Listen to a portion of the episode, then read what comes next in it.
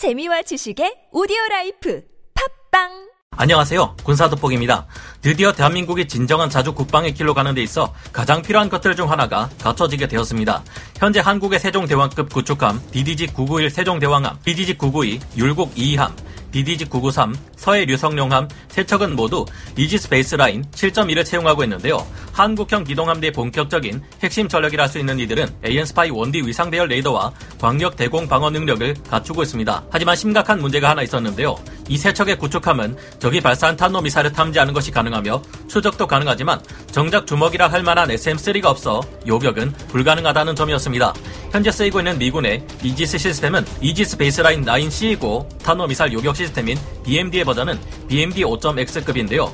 이에 따라 한국 해군이 건조하는 차기 구축함 KDX-3 배치2는 이지스 baseline 9이 탑재됩니다. KDX-3 배치2는 이지스 베이스라인 9.C2를 기반으로 하는 베이스라인 K2가 탑재되고 BMD 5.X급의 BMD 기능 또한 포함되어 있죠. 하지만 그래도 여전히 문제가 있었습니다. 어째서인지 한국은 SM-3 도입을 계속해서 미뤄왔고 SM-3가 담당하는 고고도 탄도미사일 요격을 위해 한국형 사드라 불리는 SM 지상형과 해상형을 개발하고 있으며 SM-6만을 도입하기로 결정했다고 여러 번 말씀드렸는데요. 그런데 진짜 문제는 이 LSM이라는 것이 개발될 때까지는 아직 적지 않은 기간이 남아있고 그때까지 우리 한국은 적이 발사한 탄도미사일을 고고도에서 요격할 수 있는 수단이 없다는 것입니다. 물론 다른 요격 미사일인 SM-6가 있지만 종말 단계에서 속도가 마하 5에서 마하 10까지도 이르는 탄도미사일을 요격하기에는 부족합니다. 속도가 마하 3.5에 그치는 SM-6는 미 해군에서도 탄도미사일 요격 실험에 연이어 실패하는 등 우리 해군이 요구하는 ROC 성능에 미치지 못한다는 것이 문제인데요. 한국 해군은 현재 탄도탄 공격에 사실상 무방비로 노출된 형국이며 SM 해상형이 개발되기 이전까지는 미군의 도움이 없으면 언제라도 북한과 중국의 핵탄도 미사일에 나라 전체가 초토화되어 버릴 수 있는 절체절명의 상황에 놓여 있는 것입니다. 그런데 얼마 전 대반전이 일어나며 한국이 완전한 미사일 방어 체계를 갖추는 데 있어 중요한 한 걸음을 내딛었습니다. 기존 대한민국 해군의 세종대왕급 구축함 세척 외에도 앞으로 도입될 KDX-3 배치 2가 탄도 미사일을 요격하는 데 있어 가장 뛰어난 성능을 발휘하는 SM-3 미사일과 SM-6 미사일 모두를 운용하게 될 것이 확정되었기 때문인데요. SM-3라고 해서 모든 종류의 탄도 미사일을 막을 수 있는 것은 아니지만 대부분의 통상적인 중거리 이하 탄도 미사일들과 일부의 대륙간 탄도 미사일 ICBM을 막는 데 있어 가장 뛰어난 성능을 발휘하는 것이 SM3인 만큼 이제 우리 해군은 기존과는 질적으로 크게 차이나는 근본적인 미사일 방어 체계를 확립하게 되는 것입니다. 이와 같은 일은 어떻게 해서 이루어질 수 있었으며 SM3를 완전하게 운용하기 위해서 우리는 앞으로 어떤 것들을 더 해나가야 할까요? 지금부터 알아보겠습니다. 전문가는 아니지만 해당 분야의 정보를 조사 정리했습니다. 본의 아니게 틀린 부분이 있을 수 있다는 점 양해해 주시면 감사하겠습니다. 드디어 가장 중요한 탄도 미사일 요격 수단을 가지게 되는 한국. 얼마 전인 지난 10월 12일 방사청 국정감사에서는 한국형 미사일 방어 체계의 문제점에 대한 논란이 또다시 불거졌는데요. 방사청에서는 SM3나 SM6 등 탄도미사일을 요격하는 데 쓰이는 해외 요격 미사일들을 도입하는 것을 배제하는 것은 아니지만 사실상 이것들을 국내에서 개발하는 LSM 해상형으로 대신하겠다는 입장을 밝히며 국내 체계 개발에 우선을 두겠다는 입장을 밝혔습니다.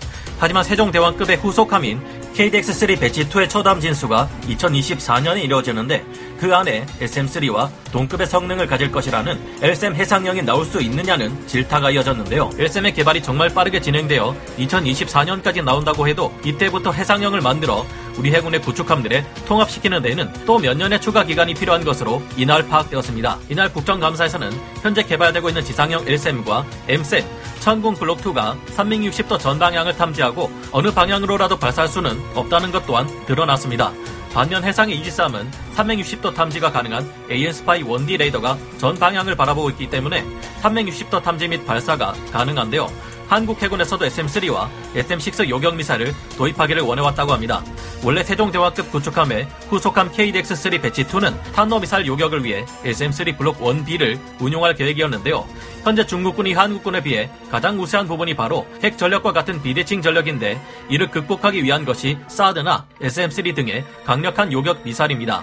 지난 11월 25일 국내 언론 아시아경제 보도에 따르면 우리나라의 합동참모본부는 최근 회의를 열어 차기 이지스 구축함 세척에 SM3 요격 미사일과 SM6 요격 미사일을 동시에 탑재하기로 결정한 것으로 확인되었다고 하는데요. 이제서야 우리는 15년이 넘는 기간 동안 BMD 기능이 있어도 날릴 주먹이 없었던 세종대왕급 구축함들의 타이슨의 핵펀치나 다름없는 초강력 주먹을 달아줄 수 있게 된 셈입니다. 진짜 미사일 방어 구축함을 가지게 되는 동시에 대한민국이 처음으로 제대로 된 탄도 미사일 방어 능력을 가지게 되었기에 이는 한국군의 발전에 있어 큰 의미가 있다 보지 않을 수 없는데요. 최대 사거리 약 900km에 최대 요격 고도가 약 500km 이르는 SM3는 우리 입장에서는 지나친 고사양이라는 지적도 있어 왔습니다. 하지만 이번 SM3 도입을 긍정적으로 검토한 이유는 이것 때문이라고 합니다. 북한 후방 기지인 영저동 기지에 배치되어 있는 노동 미사일 고각 발사에 최소 마 10 이상의 극초음속으로 떨어져 주요 시설을 타격하게 만들 경우 미국산 패트리어트 팩3 미사일이나 국산 천궁 블록2로는 이를 요격하기 어려울 것이라는 판단 때문이었다고 하는데요. 실제로 2017년 북한이 발사한 화성 15형의 최대 고도는 4,500km였습니다. 이는 북한이 장거리 탄도 미사일을 고각 발사하는 전술을 사용해 우리 군의 미사일 방어 체계를 무용지물로 만들 능력을 가지고 있다는 증거라고 볼 수 있는데요. 한국형 미사일 방어 체계 KAMD는 대기권 밖에서부터 고속 낙하하는 탄도 미사일을 상대하기에는 부족한 저고도의 요격 체계들만으로 구성되어 있어 대응할 수 있는 기회가 거의 한 번에서 두 번밖에 없다는 것이 큰 문제로 지적되어 왔습니다. 한국과 달리 여러 번의 탄도 미사일 요격 기회를 가질 수 있는 미국의 MD는 크게 발사 상승 단계 요격, 궤도 요격, 재진입, 하층 방어 단계 요격으로 이루어지는데요. 이 중 가장 요격 성능이 높은 것은 발사 상승 단계 요격이며 가장 희박한 것은 재진입 단계 요격입니다.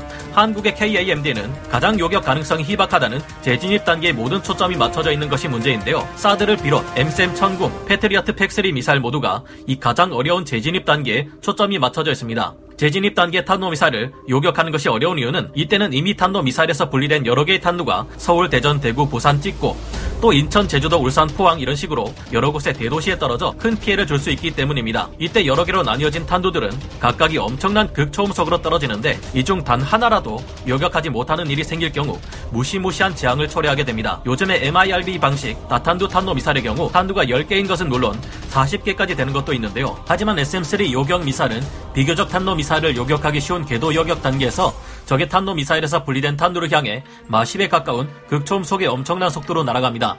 그런 다음 우주 외기권에서 비행 중인 적 탄도 미사일의 탄두에 직접 부딪혀 요격을 시도하는 히투킬 방식의 요격 미사일입니다. 덕분에 한국형 미사일 방어 체계를 이루는 사드, 천궁 블록2, 패트리어트 팩3 등보다 태생적으로 탄도미사일의 요격에 유리할 수밖에 없는 장점을 가지고 있습니다.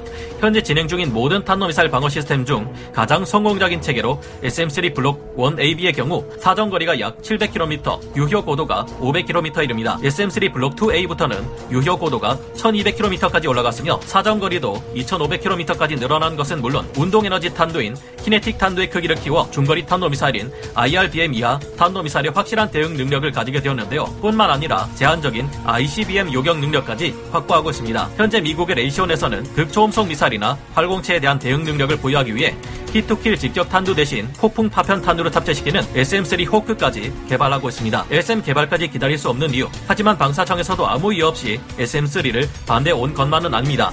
SM3는 철저히 고고도 외기권 밖에서 운용될 것을 목적으로 만들어진 요격 미사일이기에 대기권 내에서는 운용이 불가능한데요. 그렇기에 도리어 낮은 고도로 날아오는 전술급 탄도미사일이나 단거리 탄도미사일은 요격할 수 없다는 문제가 있습니다. SM3는 우주 외기권에서 적탄도미사일을 요격하는데 새 북한 단거리 탄도미사일들은 애초에 우주 외기권까지 나가지도 않기 때문에 SM3를 배치한다 해도 의미가 있겠느냐 하는 것입니다. 그래서 미군도 이를 보완하기 위해 SM3와 함께 운용하고 있는 것이 SM6 요격 미사일인데요. 하지만 북한이 탄도 미사일 쏘기 전 핵탄두로 장착한 탄도 미사일을 고각으로 쏘아 올려 고고도에서 이를 폭발시켜 핵폭발을 통한 NEMP 효과를 이용할 것도 염두에 둬야 한다 생각합니다. 이렇게 되면 국토 전체가 마비되다시피 한 대한민국을 상대로 마음 놓고 가지고 있는 모든 탄도 미사일을 쏟아부어 버릴 수 있을 테니까요. 물론 가성비를 고려할 때 북한이나 중국은 단거리 탄도 미사일을 공격에 사용하는 것이 더욱 적합한 선택이겠지만 전략적, 작전적 효과의 극대화를 위해 장거리 탄도 미사일을 고각 발사 방식으로 사용해 제주도나 부산 같은 곳을 타격하고 추가적인 미군의 지원을 차단하려 할 가능성도 전혀 배제할 수 없을 겁니다. 그들이 본격적인 탄도미사일 공격으로 우리 한국의 핵심 시설을 파괴하는 것은 그 다음의 일이겠죠. 또한 북한이 아니라 중국에서 발사하는 단거리 탄도미사일이나 중거리 탄도미사일 등의 위협도 이제는 상정해야 할 때가 되었습니다. 중국이나 북한이 사거리 5,500km 이상의 ICBM을 발사한다면 이는 우리가 아닌 다른 국가를 노리기 위함일 가능성이 크지만 가장 가까이 있는 우리가 이 ICBM을 요격할 능력과 의지를 가지고 있다면 국제사회가 우리 한국에게 더욱 많은 지원을 해줄 것을 기대할 수 있을 겁니다. 반길주 인하대 국제관계연구소 안보연구센터장은 이와 같은 의견을 밝히기도 했습니다. 한국의 KAMD는 현재 하층 방어 기반 요격 방식에 머물러 있어 북한의 탄도미사일 공격에 매우 취약한 상황이며 LSM을 전력화해도 다층 방어의 충분성을 달성한다고 볼 수는 없습니다. 한국이 다층 미사일 방어 체계로 가면서 중층 및 상층 방어도 가능한 요격 미사일 구비해야 북핵과 미사일에 대한 한미일 공조 수준을 높일 수도 있고 대미 레버리지도 높이는 한편 나아가 한미 동맹 결속력을 강화하는 방향으로 시너지 또한 창출할 수 있습니다. MD 체계 편입이라는 식으로 매도하려 논의를 회피하거나 지연할 수만은 없는 일입니다. 독자적 방어 능력과 연합 방어 능력을 동시에 제고시키기 위해서라도 다층 방어에 기반한 미사일 전력화에 관심을 높여야 할 것입니다. 이지스함은 무늬만 신의 방패가 아닌 제대로 기능하는 신의 방패가 되어야 할 것입니다. 여러분은 어떻게 생각하시나요? SM3를 도입한다 해도 탄도미사일을 요격하는 것이 절대 쉬운 것은 아닙니다. 앞서 말씀드린 것처럼 요즘의 탄도미사일들은 여러 개 다탄두로 나뉘어져 있고 가장 높은 성공률을 자랑하는 SM3조차 적탄도미사일의 탄두가 분리되기 전에는 요격을 시도하기 어렵다는 것이 문제인데요. 천조국이라 불릴 만큼 예산이 넘쳐나는 미군이야 이 모든 탄두를 싸그리 다 요격해버리는 무식한 방법으로 대응한다지만 예산이 크게 한정되는 대한민국의 이지삼 6척의 SM3와 종말 단계 요격 체계인 사드, 천군 블록2 정도로는 이런 일을 하기가 어려울 것이 분명합니다. 그런데 우리 한국이 현재 미국과의 공동 개발로 이 문제점을 타개하고 SM3조차 능가하는 최강의 요격 성공률을 가진 차세대 요격 무기를 개발하려 하고 있습니다. 한국이 이것을 개발하게 되면 세계 최강의 미사일 방어 능력을 가졌다는 미국의 MD보다도 월등한 성능을 가진 미사일 방어 체계를 대한민국이 보유하고 운용하게 되는 것인데요. 한국에서 나올 압도적인 요격률을 자랑한다는 최강의 요격 미사일이 무엇인지 다음 기회에 말씀드리도록 하겠습니다. 오늘 군사 돋보기 여기서 마치고요. 다음 시간에 다시 돌아오겠습니다. 감사합니다. 영상을 재밌게 보셨다면 구독, 좋아요, 알림 설정 부탁드리겠습니다.